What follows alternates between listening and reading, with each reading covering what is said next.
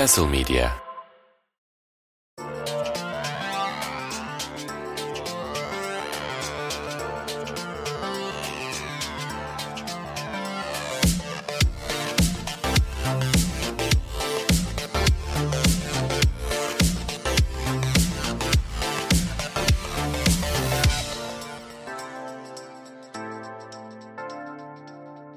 Castle Medya'dan herkese merhabalar.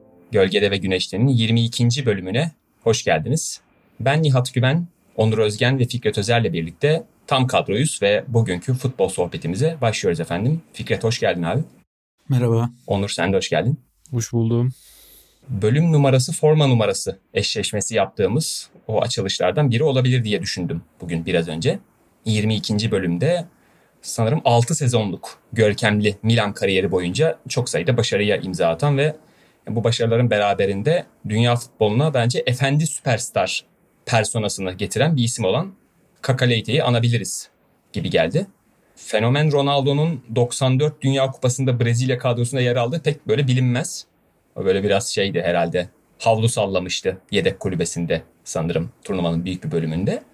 Ki ondan 4 sene sonra 98'de Ronaldo dünya futbolunun bir numaralı süperstarı olarak turnuvaya başlamıştı. Ona benzer şekilde 2002 dünya şampiyonu olan Brezilya kadrosunda Kaka'nın olduğu da pek bilinmez. Genelde unutulur. Ricardinho ile beraber o da 2002'de bol bol havlu sallamıştı yedek kulübesinde Brezilya şampiyon olurken. Ki Şey değil mi? Dünyanın en iyi sol açığı. evet. Evet abi. Ricardinho ile Delgado'yu aynı anda 11'de kullanma planlarıyla Serdar Kurtuluş'u Jantigana e, gidim ya.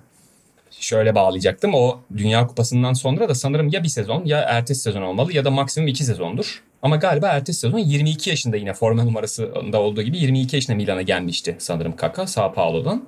Geldikten hemen sonra Rui Costa'yı böyle yavaş yavaş kesip takıma girdiği o ilk sezonu hatırlıyorum.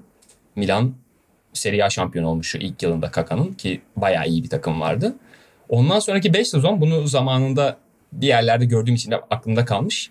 O Kaka ilk Milan sezonunda yaşadığı Serie A şampiyonundan sonra 5 sezon boyunca hiçbir daha şampiyon olamadı. Hep böyle lig ikinci, üçüncü, dördüncü, beşinci falan bitirdiler. Hep daha kötüye gitti hatta. Ama bir kez 2005'te bir İstanbul'da Şampiyonlar Ligi finali kaybetmişliği var. Ardından da 2007'de o kariyer zirvesini gördüğü sezonda Şampiyonlar Ligi şampiyonu olmuştu. Dribling yapması çok etkilerdi beni abi. Onu hatırlıyorum. Yani böyle top sürer gibi değil de herhangi bir oyuncu sıradan önce top sürüyordu. Kaka süzülüyordu böyle. Sanki bana öyle geliyordu. Böyle dikine gidiyordu bir de kaleye. Çok heyecan verici geliyordu bana. Yani 2005-2006'da yine o dikine gidip süzüldüğü maçlardan biri de Fenerbahçe'ye maalesef diyelim attığı goller. Keza 2007'deki Şampiyonlar Ligi zaferi senesinde United'a Old Trafford'da attığı gol. Evra ile Heinze'yi birbirine çarpıştırmıştı falan. Ki o sezon Milan Şampiyonlar Ligi şampiyon olurken Kaka'da işte yılın oyuncusu ödülünü alıp bu Ronaldo Messi'nin o ödülü haraca bağlamadan önceki son bireysel zirveyi bize göstermişti. 2006 Cannavaro olması lazım. 2007 Kaka. Sonra zaten Ronaldo Messi başlıyor. Daha burayı uzatacak bir kısmı yok. Çünkü sonrasında Real Madrid dönemi başlıyor Kaka için. Forma numarasını değiştirmişti herhalde. 22'den 8'e geçmişti galiba. Hani ironiktir. Formayla beraber bütün o şaşalı günleri de sanki geride bırakmıştı. 4 sezon oynadı galiba Real Madrid'de. Bir kere bir şampiyon oldu Mourinho ile ama hani yani o sakatlıklar falan yüzünden hiçbir şeyin eskisi gibi olmadığını hatırlıyorum Kaka'da. 22'de böyle bağlayasım geldi. Türkiye'de Ümit Davala vardı abi 22. Galatasaray'ın UEFA Kupası şampiyonluğundan tutun da milli takımın üçüncülük yaşadığı 2002'de de yine 22 giyiyordu galiba. O size soruyu Şey, itiraf edeyim mi? Ben size soruyu şeyle pas atıyorum. Çok pardon abi. Ha severdin o zaman ben de ona benzer bir şey soracaktım. Saçları maçları yaptırdınız mı abi öyle çocukken? Ronaldo'nun önde bırakması, Mohikan falan var mı öyle kafalar? Bende de yok. Var mı? Yok da tesadüf benim saçlarım İlhan Mansız gibi olmuştu. Bana böyle mahallede falan mansız mansız diyorlar. Vay. Öyle bir... İmansız. Ya benzediğimden değil kendim onun tipiyle şey yapmıyorum. O yakışıklıydı. Şey var mı abi? Çocuklukta Del Piero faulü bırakma. Hani böyle sivri falan. O var mı hiç? Yok ya. Kardeşim hiç yok. topçu saçı, sakalı taklit etmediniz mi ya? Ya bir ara benim saçım uzadı bayağı bir. Arkadan böyle kabardı. Üçüncü lig topçusu gibi oldun. Sen diye. evet Pochettino'nun Paris Saint Germain dönemi gibi olmuşsundur bu saçlarla. Doğru diyorsun. Ya benim seviye biraz geride o yüzden. Anladım abi. 22 başka dav alanı dışında bir de ha Real Madrid dönemi ki şu an Juventus'ta galiba 22 giyiyor. Angel Di Maria var yine böyle 22 giyip aklıma gelen iyi topçu be dediğim adam. Bölümü de böyle açmış olayım. Bugün Avrupa liglerine değinmeye bir süre ara vermiştik. Gölgede ve güneşte olarak. Liglerde küçük küçük üzerinden geçerek son durumu bir kendimizi güncellemiş olalım. Ardından Şampiyonlar Ligi'ndeki eşleşmelerle ilgili kendi aramızda tahminleri döndürüp bölümü öyle bitirelim diye planladık. Ligler kısmından başlayabiliriz. Normalde aslında böyle genel tur yaptığımız bölümlerde hemen Türkiye'den başlıyoruz ama bizde pek değişen herhangi bir şey yok. Yakın zamandaki deprem felaket döneminde kulüpler arasında gerçekten insani boyutta bir dayanışma oluştuğunu söyleyebiliriz yani doğruya doğru diyeyim. Ama bunun genel itibariyle ne kadar gerçekçi olduğu ve Türkiye'deki bu kulüplerin asıl derdinin çok böyle futbol oyunu, onun oradaki keyfi olmadığı çok belli.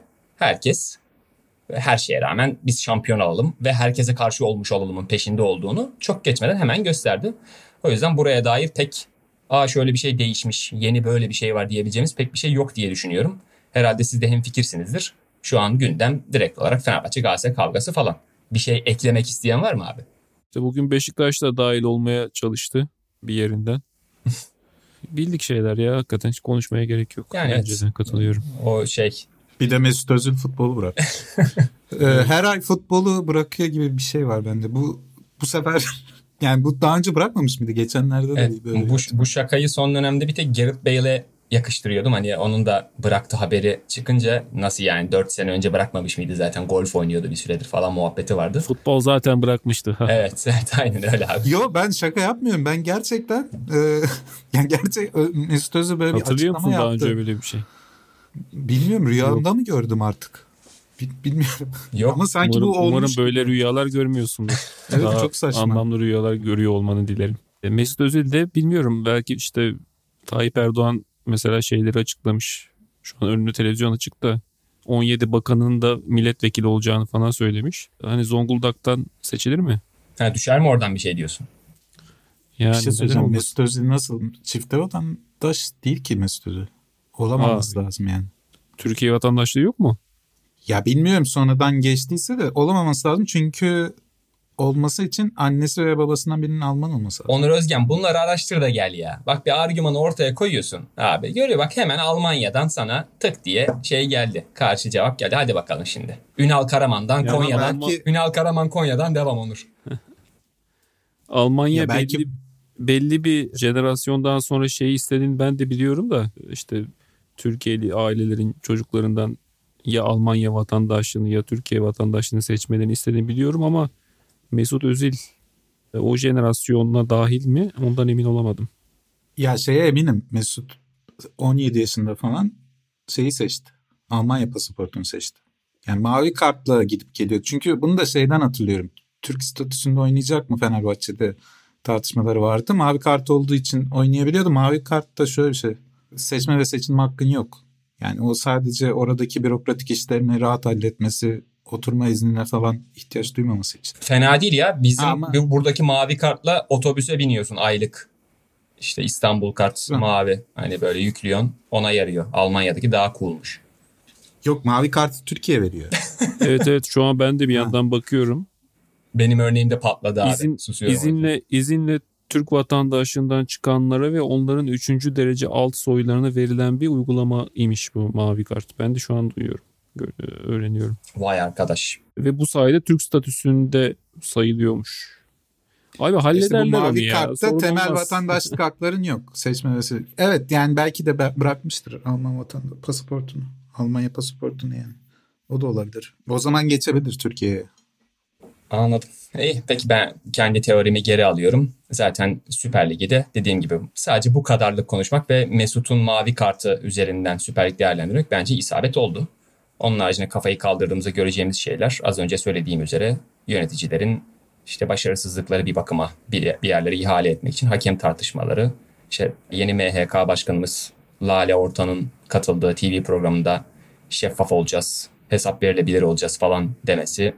Ama o öyle dediği için Onur'un az önce söylediği gibi Beşiktaş'ın madem öyle şu var kayıtlarını da bize yollayın. Şunu WhatsApp'tan görüntüsünü atın falan demesi.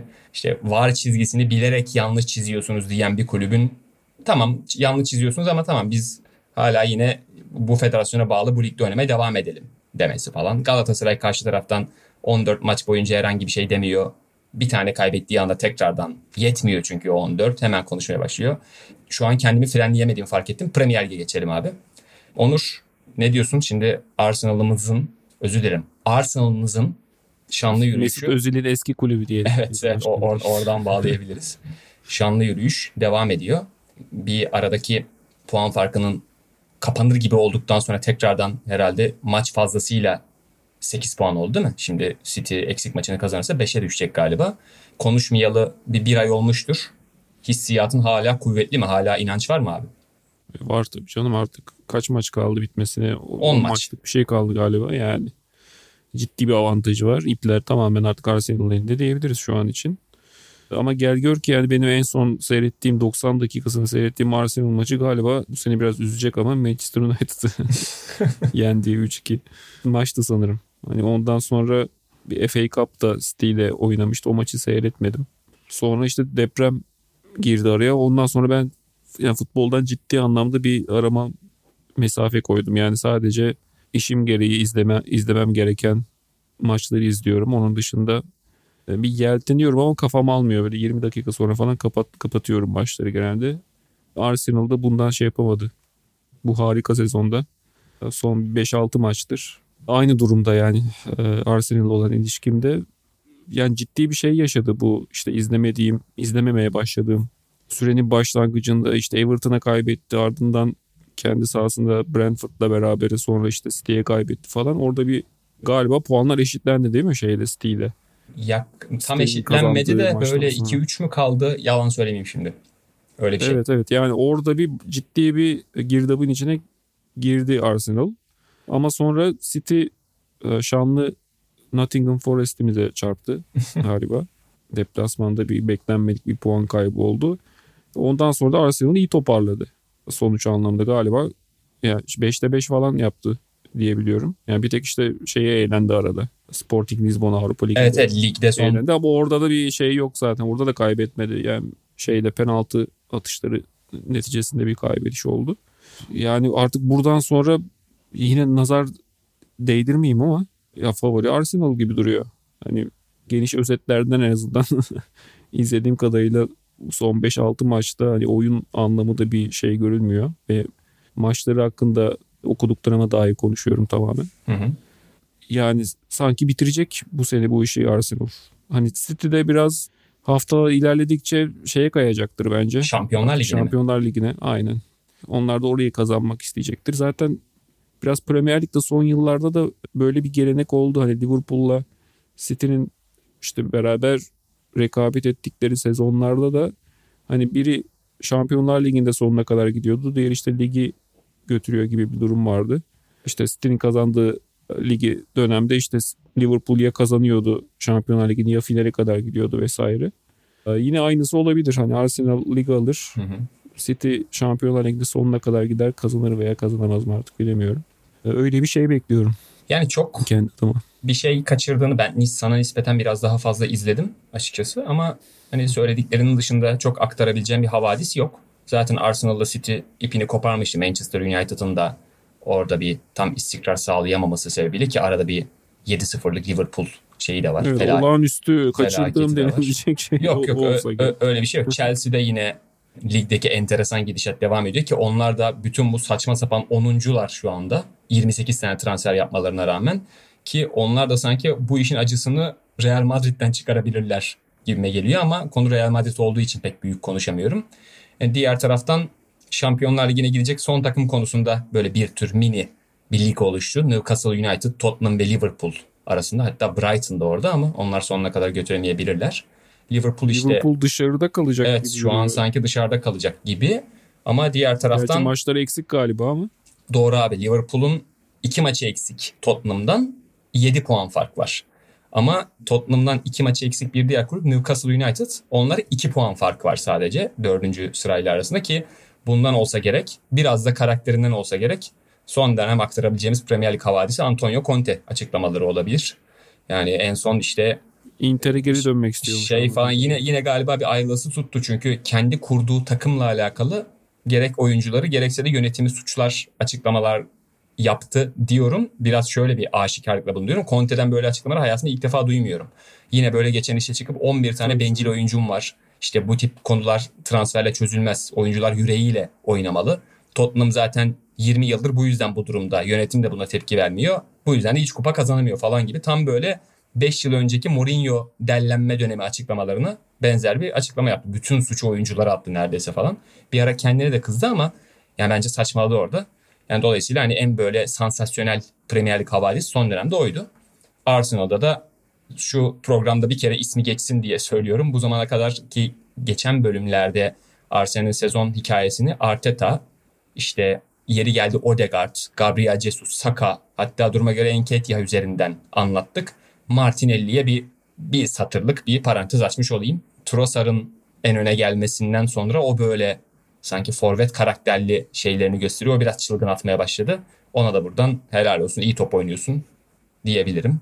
Premier Ligi böyle bitirebiliriz abi. Almanya'da daha fazla havadis var. Araştırmacı gazeteci Fikret Özer de burada olduğuna göre Almanya'ya pas atarken önce Borussia Dortmund'un yeşerttiği umutlar üzerinden Fiko'ya dönebiliriz bence. Son durumda 1 puan mı öne geçti Dortmund? 2 puan mı? 1 e, puan değil mi? Evet 53-52 olması lazım 1 puan. Ve yani e, şu açıdan sıra dışı bir durum var. Normalde Mart ayının 22'sine geldiğimizde Bayern Münih işte şey zaten lig yani çoktan bitirmiş. Seneye kimi alsak topçular çekirdek yiyip işte diğer şampiyonlar ligi maçlarını izleyip Instagram şeye storiesi atıyordu falan. Böyle bir kafaya giriyordu. Bir 10 yıldır falan. Dortmund uzun süre sonra çok da eleştirilen Edin Terz için başında olduğu Dortmund'dan bahsediyorum. Çok derken 10 sene önceye gitmiyorum yani. Dünya Kupası arasından önce Edin Terzic abi sen bu takıma nasıl top oynatıyorsun? Gül gibi keyifli bir takımda bu. Ne yaptın sen burayı? 10 denen... sene önceye gidersen bir için yardımcısıydı zaten. Evet? Doğru söylüyorsun abi. Onu kendisini oradan tanıyoruz. Ama e, özetle sezon başı itibariyle pek de bunu yapabilir gibi görünmeyen Dortmund Bayern'in Lewandowski sonrası ne yapacağız 9 numarada yok gerek mi var gerek mi yok Nagelsmann'ın ne yaptığını bilmemesi falanla beraber işi böyle buraya getirmiş oldu. Fikret senden şeyi alalım. Senden de o havayı alalım. Onur mesela burada kendine güvenli. Şimdi Onur konuşurken biraz daha farklı bir ceketle konuşuyor. Onur zaten Arsenal sempatizanı. Senin bu tepedeki takımlarla pek bir gönül bağın yok ama sen daha bize analitik cevaplar ver. 10 gün sonra bir hafta 10 gün sonra da acayip bir maç var. Bayern Dortmund. Onun üzerinden bir Bundesliga resmi çekmiş olalım. Ya şöyle gönül bağım yok doğru. Dortmund Dortmund da olabilirdi aslında. Herkesin sevdiği bir takım aslında. Global olarak böyle sevilir. Bir de Bayern'e karşı destekleyecek başka takım olmadı. Yani. Evet. Ama Dortmund lig içinde çok futbolcu aldığı için diğer takımlardan hep Bayern'i suçlarlar ya. Yani bakarsanız onların 3 katı falan futbolcu aldılar son 7-8 sene. Bak beklediğim bilgiler geldi bak. Unpopular Opinion of the Day. Tam böyle Daily Mail gazetesinin sağ alt köşede bak. Herkes Bayern'e saldırıyor, alıyor, bilir. Dortmund bunu daha fazla yapıyor. Tam aradığım bilgi ya. Eyvallah Fiko. Ama böyle yani gerçekten böyle Say bakarsanız işte Salih, Modeste, ne bileyim Koval kalecileri son bu sene aldıklarını söylüyorum sadece. Yani 5-6 tane Schlotterbeck hani yükselen takımın en iyi futbolcusunu alıyorlar. Hı hı. Kendi altlarındaki Bayern'e gidemiyor. İşte herkesin ama. gücü gücü yetene ya.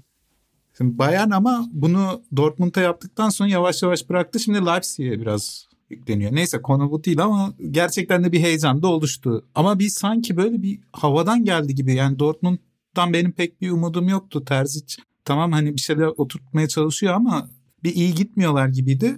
Hallerin dönüşü işte sonra Marius Wolf'u sağ beke çekti. O daha böyle açık gibi oynuyordu. Oradan hatta şu anda ilk defa milli takıma seçildi 27 yaşında. Yani bir takımda hafif oynamalarla. Evet Guerrero'yu da orta sahaya aldı bu arada sol bekten. Ve ve o kadar verimli oynuyor ki Guerrero. Yani her maçta bir asisti var. Çok yani. severim ben. Yani ben de çok severim. İlk defa o sevginin neden olduğunu gösteren şekilde oynuyor diyeyim. Birkaç hafta. Brandt çok iyi döndü Dünya Kupası sonrası. Gerçi şu anda sakatlandı. Son maç bir izleyin o ilk golü Malen'in yaptıklarını. Hani sağ kanatta o adam geçişi ve asisti inanılmaz bir hareketti. Sanki böyle bir çok yetenekli bir FIFA oynuyor gibi. Yani Dortmund iyi yolda. Bir de ben şeye baktım programdan önce.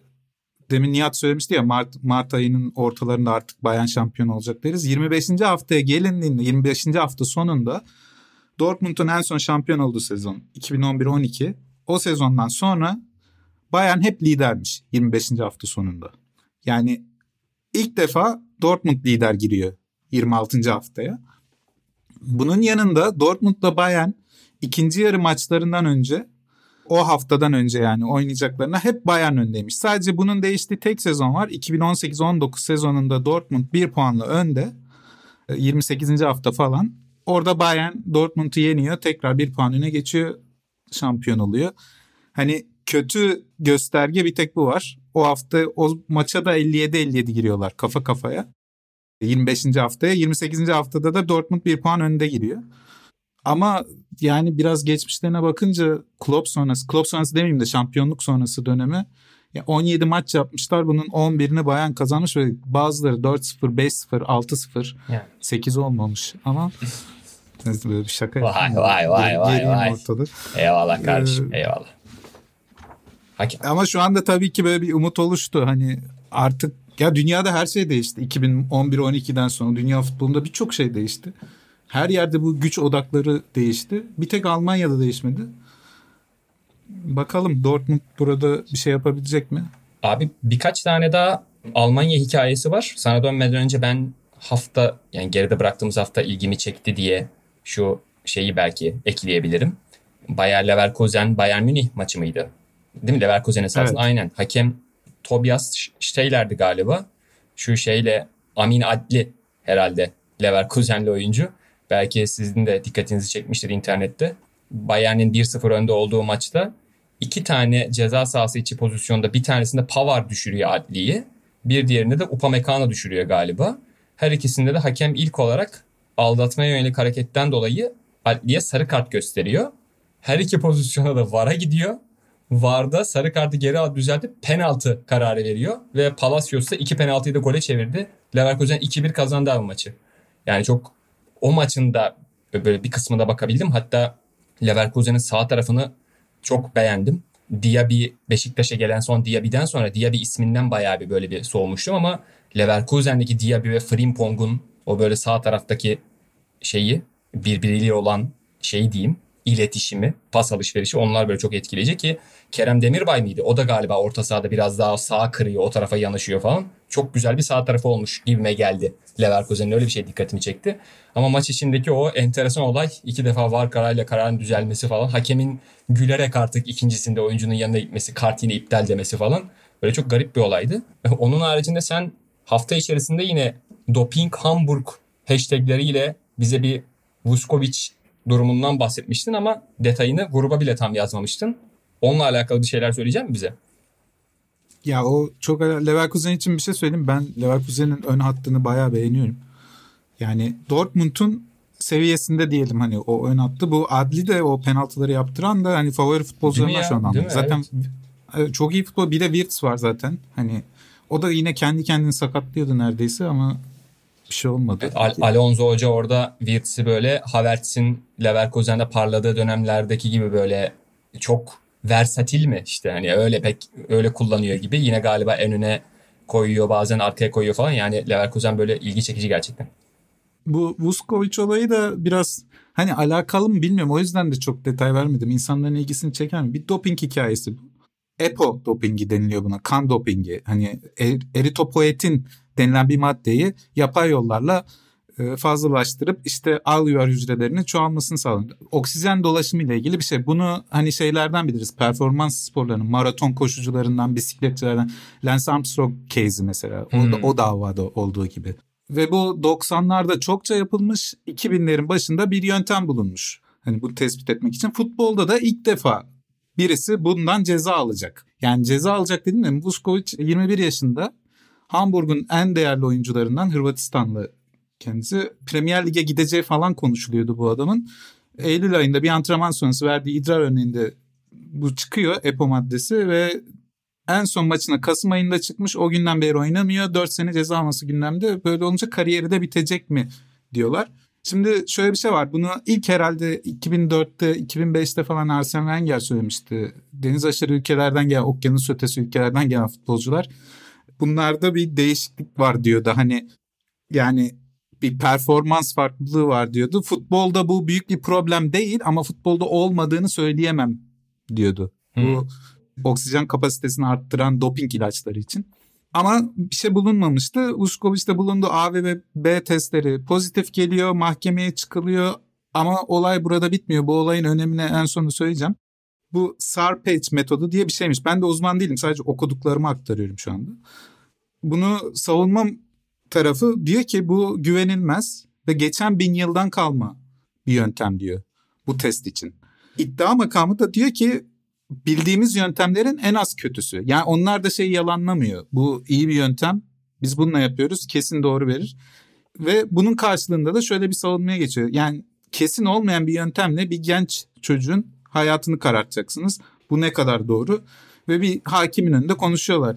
Sürekli uzmanlar getiriyorlar. Hamburg tarafı 4 ayrı yerden Kanada'dan nereden unuttum biri Leipzig'ten biri Dresden'den bir, bir uzman daha getirip bunun %80'e kadar hatalı sonuç verebileceğini gösteriyorlar.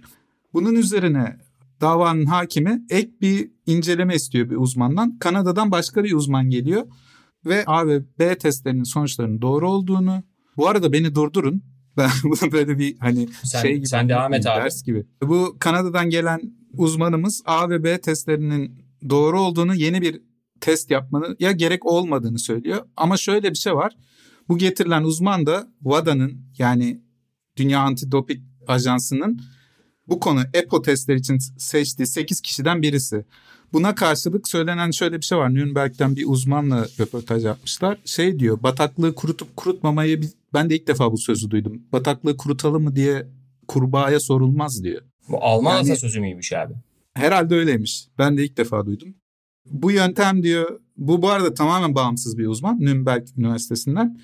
Bu yöntem diyor geçersiz bir yöntem çok büyük hatalar verebiliyor. Çünkü tamamen gözle yapılan bir testmiş. Yani bir idrar örneği alıyorlar. Bir tane de sağlam temiz idrar örneği koyuyorlar bir sıvının içine, jelin içine. İkisinin arasındaki farklılığa gözle bakıyorlar. Bunun dışında yapabile gözle yapılabilecek hataların dışında bir de vücudun kendi ürettiği eritropoietinler varmış. E bunun hepsi birleşince direkt kafadan 21 yaşında bir çocuğa 4 sene ceza verilmez diyor. Ama dünyada ben bunu bilmiyordum bu arada. Bunu da yeni öğrendim. Spor davalarında suçsuz olduğunu ispatlamak zorundaymış savunma. Yani tam tersi normal davaların. Hmm. Senin suçluluğun ispatlana kadar masumsun olayının tam tersi var burada.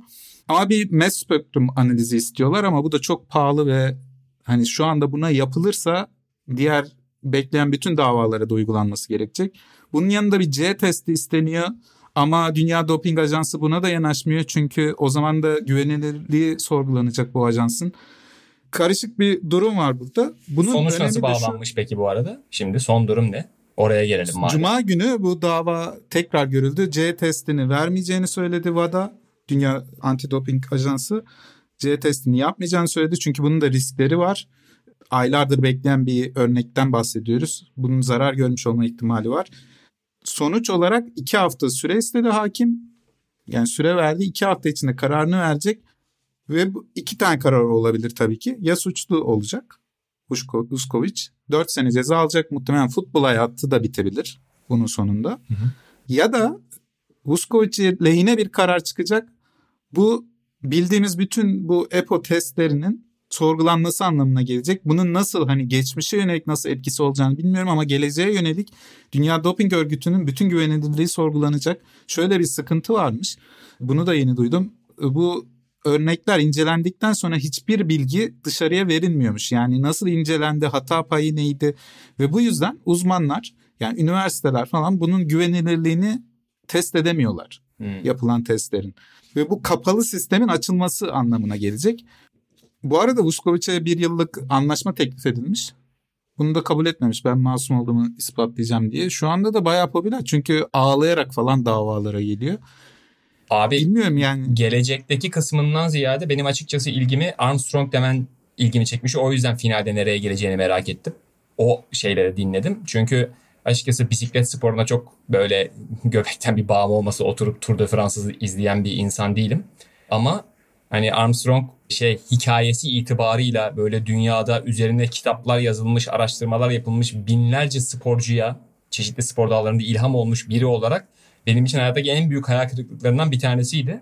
Dolayısıyla onun hikayesinde adı geçen maddenin şimdi 2023'e geldiğimizde tekrar yeni bir hikayeyle masanın üstüne gelmesi bir ilgimi çekti. O yüzden finalini merak ediyorum. Finalinde bunun senden kesin dinlerim. Burada olmasa bile Ama özelden Armstrong'da dinlerim. bir değişiklik olmayacak. Neden nedeni de şu. Armstrong sadece bunu yapmadı. Yani performans arttırıcı şeyler kullandı. Kan dopingi yaptı. Bu sadece onlardan bir tanesiydi. Hmm. Yani onda daha fazlası da vardı. O yüzden Aha Hani- büyük hayal kırıklığı. Türk sporunda da zaten şey var. İşte bu atletlerde yani Elvana Beleyesere dahil olmak üzere bir sürü atletimizde bu 1500 metrecilerde zamanında Süreyya Ayhan'da falan. Yani bu konuda açıkçası pek böyle şey değil. Doping mevzusu gündeme geldiğinde zamanında heyecanlandığım bazı şeylerin boşa gittiği o ilk öğrendiğim o anlar hep böyle gözümün önüne geldiği için biraz böyle kızgın olduğum konular. Ya futbolda şöyle bir olay var. 21 yaşında birisine 4 sene ceza verdiğinizde hani atletizmde bazen geri de dönüyorlar ama burada bu oyuncunun tekrardan en üst seviyede futbol oynamasının çok da bir imkanı yok. Yani çok imkanlı gözükmüyor. 4 sene sonra gelecek doping cezası bittikten sonra tekrardan hani Premier Lig seviyesine gelecek falan. O çok, zor, tabii. bir şey. Çok zor tabii. Ve ama işte futbolda olunca biraz sert kaya çarpmış olsun. Orada bireylere yükleniliyor. Burada bütün kulüp şu anda Uskovic'in arkasında. Hani sonuç ne olur bilmiyorum ama 3-4 tane avukatla bilmem neyle sürekli ve sürekli uzmanlar getirilerek davaya. Burada bir bilimsel bir şey de oluyor. Çarpışma da oluyor. E, hakim de çok da bilgisi olmadığı için sürekli süre istiyor ve bitmiyor dava. Futbolda olunca bir de bunun daha büyük kulüplerde olduğunu düşünün. Hani yani ben, ben- burada taraf da seçemiyor insan yani. Ne ta- kim haklı kim haksız hiç. Kardeşim böyle Sadece- fark etmez taraf seç- seçip seçmemek. Böyle kıyıda köşede kalmış böyle bir olayı bir tek gölgede bir güneşte konuşur kardeşim. Teşekkür ediyorum. Bu Vuskovic dosyasının adını ötürü. bile öğrendim. Stefan Oberholz. Tam tam bundan bahsediyorum işte. kardeşim. Bu bilgi nerede var? Ben ben sadece bunu sor. İnsanları bu soruyla baş başa bırakmak istiyorum. Bu bilgi nerede var abi? Yok. O yüzden verim puanını kenara böyle not edip devam ediyorum. Ligler demiştik. Zaten Fransa herhalde bitti gibi. Orada Tudor'un bir şeyi var açıkçası. Bir enteresan bir hikayesi var. Paris Saint Germain'i yakalayabileceğini sanmıyorum. Ama şey Galatasaray'daki duruma çok benzetiyorum. Galatasaray'da da o görev kovulmuştu galiba öyle hatırlıyorum. O sezonun başında ki sonu şampiyonlukla biten sezonda herhalde. Orada da hem basınla hatta basın çirkinleşmişti bir ara. Saçma sapan sorular soruyordu hocaya öyle hatırlıyorum ama hem medyayla hem de oyuncularla olan ilişkisi çok kötü bir noktaya gelip o kötü noktadan işi çevirememişti Tudor ve öyle ayrılmıştı. Abi Marsilya'da da yani berbat medya ilişkisi ve berbat oyuncu ilişkisiyle başlamıştı sezona ama oradan bu işi bir şekilde işte Lig 1'de en azından Saint Germain'in arkasına konulanarak hikayeyi oraya çevirmeye başardı. O çok ilgimi çekti. Ama 7 puan fark kalsa da orada Saint Germain'i yakalayabileceğini sanmıyorum. E keza asıl biten lig Serie A zaten. Yani Napoli 19 puan fark yaptı. Cem Pektor artık Bomonti mi olacak ne olacak Onur ne isteyecek onu düşünür. Geriye La Liga kalıyor.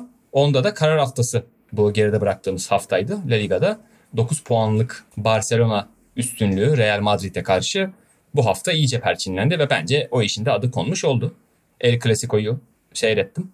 Real Madrid son dönemde ki bu sezonun neredeyse tamamında Benzema şu son 2-3 yıldaki gibi efsanevi düzeyde sezonlar geçirmediği için biraz böyle nasıl söyleyeyim Vinicius Junior'ın mahirliğini çok kaymış durumda.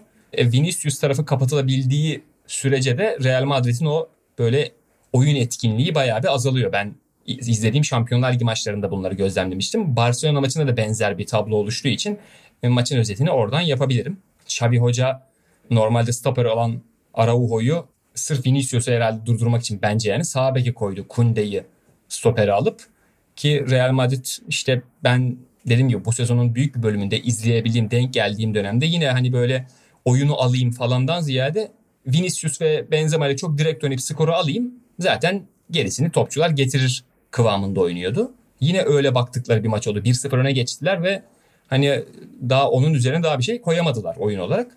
Ama yani Xavi'nin Barcelona'sı açıkçası şey Hani bizim sadece skorla değil biz topu da istiyoruz. Oyunu da iyi oynamak istiyoruz. Pası da daha fazla yapmak istiyoruz gibi daha hani Barcelona geleneğine uygun şekilde diyeyim daha derdi olan bir çizgide görünüyordu. Ki Xavi de bu sezon yine Kral Kupası'nda Real Madrid eşleşmesinde bir maçta Real Madrid'e karşı 1-0 kazandı galiba.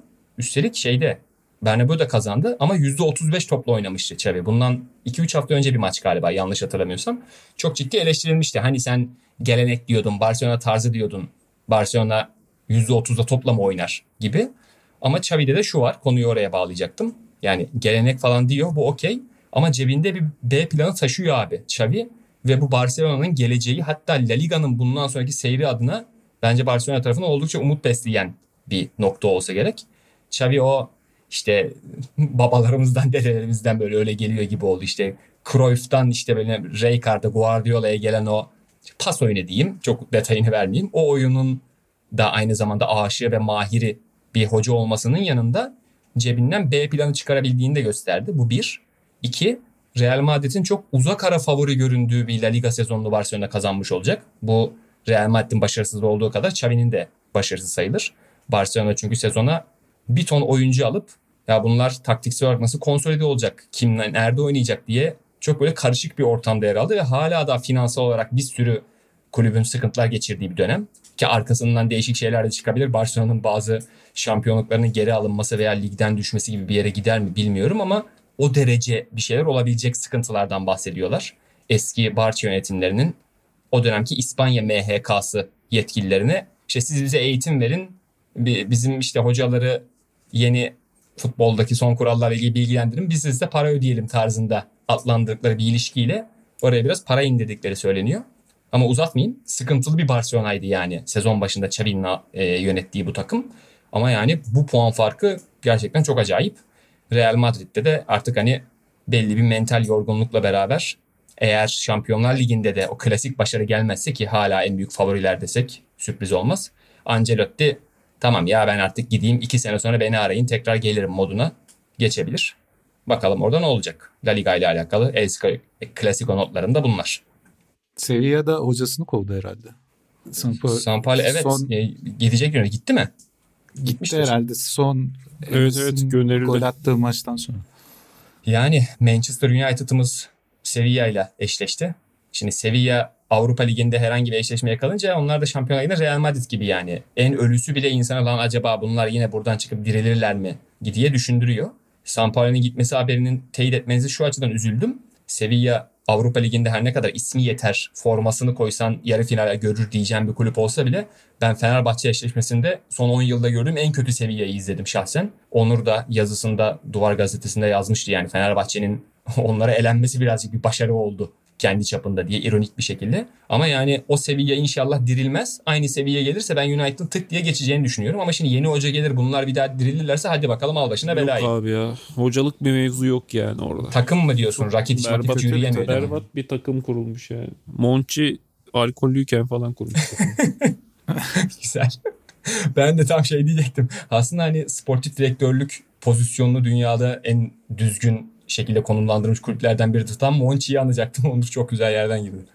Tamam işte bir gün tersine denk gelmiş ya adam. Peki. Kafası o, güzelken.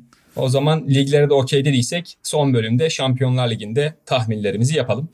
Çeyrek final dönemine denk geldik. Ki çeyrek final kuralları çekildiğinde yarı finaldeki eşleşmeler de aynı zamanda belli olmuş oluyor. E, son dönemde işte herhalde son 10 yılın 15'inde şampiyon olan Real Madrid Chelsea ile eşleşti. Ki bu eşleşmenin galibi turun en önemli eşleşmesi olan Bayern Manchester City'nin galibiyle yarı finalde oynayacak. Burası birazcık kaynıyor gibi bu dörtlü. Diğer dörtlüde ise bracket'ın diğer tarafında ise Benfica Inter ve Napoli Milan eşleşmesi var. Şimdi Napoli'nin acayip yürüyüşünden sonra burada hani buradaki dört kulübün tamamı ulan ne kadar güzel talih kuşu konuda hani bir yürüsek kendimizi finalde bulacağız diye umutlanıyor olabilir. Hepsinin kendince geçerli sebebi vardır. Benfica'nın bile. Ama burada bence en böyle kuvvetli umuda Napoli sahiptir sanki. Bir anda kendimizi o son dakikaya, son 90 dakikaya atabilsek onu da artık bir şekilde hallederiz falan diye şu an hayaller görüyor olabilir Spalletti, Osimen, Kıvara. Dolayısıyla Napoli tarafı da ilgi çekici. Onun haricinde İtalyanların hiç çaktırmadan götüm götüm son 8'e 3 takım sokmuş olmaları da çok garip. Evet ya Hani ben şu anda onu şaşırıyorum. Kura'ya bakınca o biraz ilgimi çekti. Ama İkisinin birbiriyle eşleşmesi. evet evet ki hani yani atıyorum Inter orada Benfica'yı geçebilirse bir bakıma finali garantilemiş olacaklar falan. Hani ilgi çekici noktalar bunlar. Ben City Bayern hissiyatınız üzerinden size şey yapacağım. En böyle ilgi çekici kısım öyle ya da böyle orada. İşte devre arasında Cancelo mesela Nathan Ake 2-3 maç Guardiola tarafından şey yapılınca onun önünde kullanılınca ilk 11'de ben istediğim kadar forma şansı bulmuyorum gideceğim falan demişti. Baba 2-3 maç oynamadın yani bu neyin tribi onu anlamadım. Bayern'e gitmişti Cancelo ki Bayern'de havada kapmıştı açıkçası böyle bir topçuyu. Her iki bekte de oynatabileceği bir adam. Tuttu iki takım tekrar eşleşmiş oldu. Böyle şeyler oluyor şampiyonlar yine. Keza işte Haaland'ın vakti zamanında işte Bayern'e karşı lig performansı göstermiş olması, Guardiola'nın hikayesi falan filan derken orası bayağı bir kaynayacak gibi. Ben pası atarken Guardiola'ya uyuz olduğumu belirterek atayım. Bu Haaland'ın 5 gol attığı maçın 60. dakikasında Guardiola'nın çıkarması ne yapıyorsun abi? Bu neyin artistliği? Bu neyin Messi'ciliği?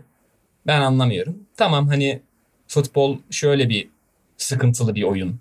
Yani atıyorum Allah korusun diyeyim Haaland'ın bacağı çekse 5 gol attıktan sonra bu sefer diyecekler lan oğlum olmuş dakika 60 5 tane de 60 işte al adama oyundan. Senin elinde lig var falan diyecekler biliyorum. Bunu belki de biz üçümüz diyeceğiz. Bunu da kabul ediyorum. Ama şu an uyuz olmaya da hakkım var bence. Bu ne abi 60'ta niye alıyorsun Haaland'ı sinir oldum deyip size öyle atıyorum. Şeye bakıyorum hangi maç daha önce Bayern'in? Dortmund maçı mı City maçı mı? Dortmund maçı daha önce değil mi?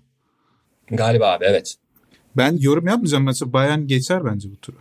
İnan, inanılmaz. Ben nasıl sofistike bir şekilde pas attığımı düşündüm. Abi işte taraflar, psikolojik savaş, Cancelo, Grealish ne yapacak falan. Bayan geçe bitti. Teşekkür ediyoruz. Guardiola'nın Bayern Münih'i eğlediği var mı hiç bir şey? Ee, hani Barcelona'da yok diye biliyorum. Yok o e, şey Bayern'in Heinkes'i tarumar ettiği Barcelona'nın başında Guardiola mı vardı? O hani Yok muydu? Camp Nou'da Tabii 4, o zaman. O Almanya'da ya. 4 değil mi? Tabii, tabii, Guardiola vardı. Doğru doğru. Schweinsteigen'in Sonra bir daha City ile City ile oynadı ama elemeli gruplarda oynadı galiba. Elemeli turlarda karşılaşmadı Galiba, diye galiba. Şu Ee, anda da ama Bayern'in başındaki de hani hiç haz edilmeyecek bir insan. Yani evet biraz ben onu düşündüm. Yani Bayern'i pek Kötü bir şansı eşleşme. tutmuyor olabilir ama hani Bayern Münih'te öyle çok korkutucu bir durumda durmuyor şu an. Yani eğer bunu bence bunu geçecek City. Bayern Münih'e geçeceğini düşünüyorum ben. Ama işte diğer taraftan yine Real Madrid gelirse o zaman bilinmez. Yani, Yani- yarı, yarı finale kalmış bir Ancelotti yani bence yani karşısında kim olduğundan bağımsız favoridir diye düşünüyorum yani. Ancel, İşte, Ancelotti. işte bu yorumun üzerine bir şey diyemediğim için konu da zaten burada kilitleniyor. Çünkü son Barcelona maçında izlediğim Real Madrid Chelsea ondan da beter kötü bir sezon geçiriyor ama hani o Chelsea'nin ön alandaki o son durumda işte oyuncuların o mobilliği Felix bir yerden koşuyor, Sterling o öbür taraftan çıkıyor falan filan. Yani o Real Madrid savunmasının şu hali zorlayabilir gibime geliyor. Ama Onur'un yarı final Ancelotti'si, yarı final Real Madrid dediği şey son dönemde çeyrek final içinde geçerli abi. O yüzden aslında bir şey demiyorum. Benim orada küçük bir sürpriz beklentim var aslında Chelsea'den ama hani dile getiremiyorum. Kendime ikna edemiyorum bu konuda. Ama şöyle nasıl söyleyeyim? Ben de madem hani Fikret öyle şey yaptı. Ben de o akıma şey yapıyorum. Daha düz bakıyorum. Manchester City, Napoli Şampiyonlar Ligi finali ve Napoli'nin Serie A'dan sonra Keyifli Şampiyonlar olur. Ligi'nde alması, tarih yazması çok güzel bir gözümün önüne çok böyle güzel geliyor. Bu olsun bence. Evet City Napoli Sarri zamanında da oynamışlardı galiba. Güzel maçlar olmuştu. Renkler aynı falan böyle. Hani şey Evet, yani- bir uyum var. Bu şeylerden hani çeyrek final eşleşmelerinden bir futbol derbisi diye düşününce akla evet City Napoli geliyor ilk sanırım. E diğer taraftan da Napoli'nin yani Milan karşısında favori olduğunu söyleyebiliriz sanırım. Diğer taraftan Benfica Inter kim gelirse gelsin yine Napoli favori olacaktır ve hani ligi de şu an bitirmiş durumda oldukları için öyle de bir avantajları var. Hani ligde biraz kafa kafaya gitse yarış belki Şampiyonlar Ligi'ni hani ikinci bir duruma alabilirdi şey. Spalletti Doğru evet. Osimen, Ama Kıvara yani şu an tüm güçleriyle hani şeyde Serie A'da rotasyon yapıp Şampiyonlar Ligi'ne tüm güçleriyle yüklenmeleri imkanları var. Şeyde değil yani öyle bir City Napoli finali izlememiz çok uzak bir ihtimal gibi de durmuyor. O zaman aslında. yani biz şeyimizi pusulamızı Napoli'den Napoli üzerine belirledik herhalde. Orada mutabık kaldık. Napolici miyiz yani? CL'nin kanalında. Öyle Napoli'ciyiz olalım. o net. Tamam peki o zaman o gözle izleyelim. Yani Ee, şu- burada efendim? Benfica'da ya Benfica da çok iyi sezon geçiriyor. Evet evet evet tabii onlar da Inter'i geçsinler isterim. Evet, Benfica Napoli yarı finalde güzel olur yani. O, o da bir futbol yarı finali olur. Futbol finali dedik şeye City Napoli. Ama Onu bu Chelsea'de yani. şeye kat, yani Nihat da zaten çok umutlu da değil de Chelsea çok kötü oynadı ya. Yani Dortmund bayağı hani turu verdi kendisi verdi. Nasıl Fenerbahçe seviyeye verdi ya. Yani daha kötü yakalayamaz Chelsea'yi Dortmund. Elendi orada. Yo yo doğru söylüyorsun da işte ben Real Madrid'den bu sezon artık hani iyi sinyaller almadığım için ve yani onların o onlar bile çözülebilir bir kıvama son dönemde geldikleri için yani e, engelleyebilir ve tahmin edilebilir bir görüntüleri var. Dediğim gibi İbre buradan sürpriz çıkarabilir di- dedirtiyor ama konu Real Madrid'de Şampiyonlar Ligi olduğu için ben orada kendimi frenliyorum. UEFA Avrupa Ligi'nde ise söylediğim gibi çeyrek finalde bir Manchester United Sevilla eşleşmesi var. O turu geçen yarı finalde Juventus Sporting Lisbon eşleşmesinin galibiyle oynayacak. Orada da o kısım yanıyor. Dolayısıyla oradan yürüyen takımın kupayı alabilme ihtimalinin kuvvetli olduğu Juventus'un da Serie A'daki hıncını belki oradan çıkarabileceği bir yol var önlerinde görünen. Ama United olarak Ten Hag hoca ile beraber biz de kendi çapımızda umutluyuz. Öbür taraftan Juventus'un Şampiyonlar Ligi'ne gitmesi için herhalde orayı alması lazım. Öbür tarafta çok bir şey. Evet evet evet. Şey oradaki yarı final eşleşmesinden sonra bu arada finalden Roma gelebilir. United Roma finali Mourinho'nun United'e karşı oynaması ki Mourinho finalleri iyi oynar falan. Yani orada da böyle bir kendi çapında bir hikaye çıkabilir. O da enteresan olur. Bunu da belirtip bu haftaya nokta koyalım. Dinlediğiniz için çok teşekkür ederiz efendim. Gelecek hafta veya gelecek haftalarda yeni bölümde tekrar görüşmek üzere diyelim. Hoşçakalın. Hoşçakalın. Hoşçakalın.